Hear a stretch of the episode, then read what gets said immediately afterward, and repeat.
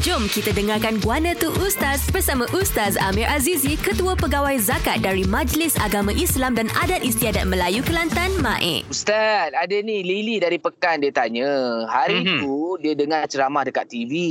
Dengarlah kat radio dekat TV pula. Antara golongan yang boleh terima zakat adalah golongan asnaf. Jadi Ustaz, uh, asnaf tu apa sebenarnya dan bagaimana kita nak tahu seseorang itu betul-betul seorang asnaf? Dan asnaf ini ada kategori ke Ustaz? Ah, mana tu Ustaz? Uh, okey, okey, okey. Uh, InsyaAllah kita jawablah untuk Lily ni. Hmm. Um, ring, ringkasnya Syah, uh, asnaf ni ialah pihak ataupun golongan yang layak terima bantuan zakat yang dikutip oleh pada orang Islam lah. Jadi hmm. uh, mereka lah yang akan terima zakat tu. Uh, yang kita hmm. bayar-bayar zakat sebenarnya mereka lah yang akan terima zakat tu. Jadi Baik. ringkasnya macam tadi uh, bagus kategori uh, disebut perkataan kategori. Asnaf yeah. zakat memang ada 8 golongan ataupun kategori. Oh. Uh, memang 8 ni. Hmm. Nak ingat hmm. nak hafal tu mungkin tak ingat lah tapi boleh rujuk surah At-Taubah lah. Ha, surah, surah At-Taubah ayat hmm. ke-60 boleh tengok kat situ lah. So saya Baik. sebut ringkasnya 8 ni apa. Yang pertama fakir. Fakir hmm. ni maknanya orang tu tak cukup harta. Ha, dah, kalau di Pekan ke, di Kelantan ke, di Johor ke sama. Jadi orang yang tak cukup harta untuk uh, belanja asas dia. Jadi kurang daripada 50% uh, keperluan dia lah. Memang mungkin ada tapi sikit sangat duit dia. Memang ah. itu yang kita sebut fakir.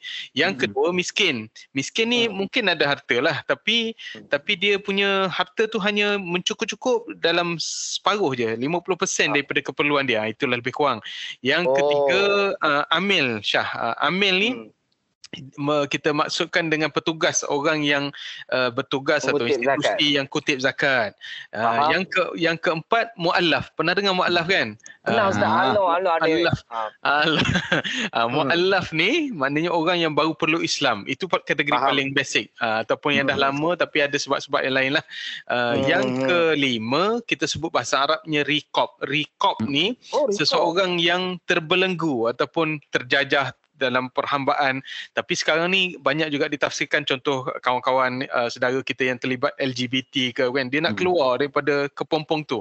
Uh, hmm. termasuk juga uh, uh, asnaf ni. Yang keenam gharimin gharimin ni bahasa Arab juga maksud dia orang berhutang Hmm. Kalau setakat Isai berhutang dengan Syah RM10 hmm. tu itu belum bergharimi lagi. Oh, Jadi yang ini ni betul-betul berhutang untuk jalan Allah memang dia tak mampu bayar dan bukan untuk kegunaan yang peribadi tapi untuk agama jugalah. Hmm. Uh, bukan ah. berhutang nak pergi nak pergi tikam nombor ah bukan.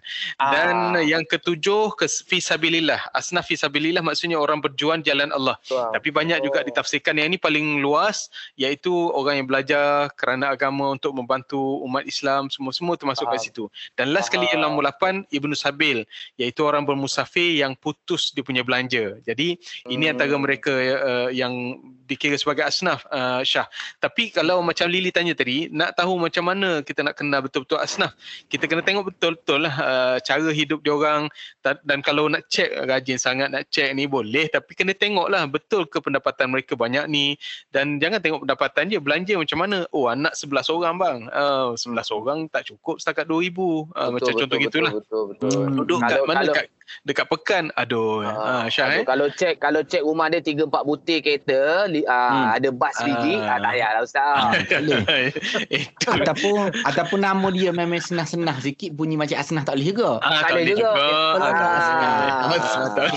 Tak boleh, tak boleh. Kalau kalau kalau kalau di pekan kalau di Kelantan lah kita bahkan kalau nak check betul-betul kita kena check ada pegawai penyiasat pergi pula rujuk uh, nama uh, siapa nama Senaf tadi tak oh nama hmm. Senaf hmm. ingat kat Asnaf rupanya kaya raya saja oh, nak duit.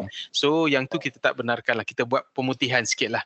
Uh, hmm. mudah-mudahan baik, baik. menjawab pada soalan yang ditanya. Faham, faham uh, sangat Ustaz. Terima kasih terima kasih banyak Ustaz sama-sama. Demikian penjelasan mengenai zakat dalam Guana Tu Ustaz yang dibawakan oleh Maik.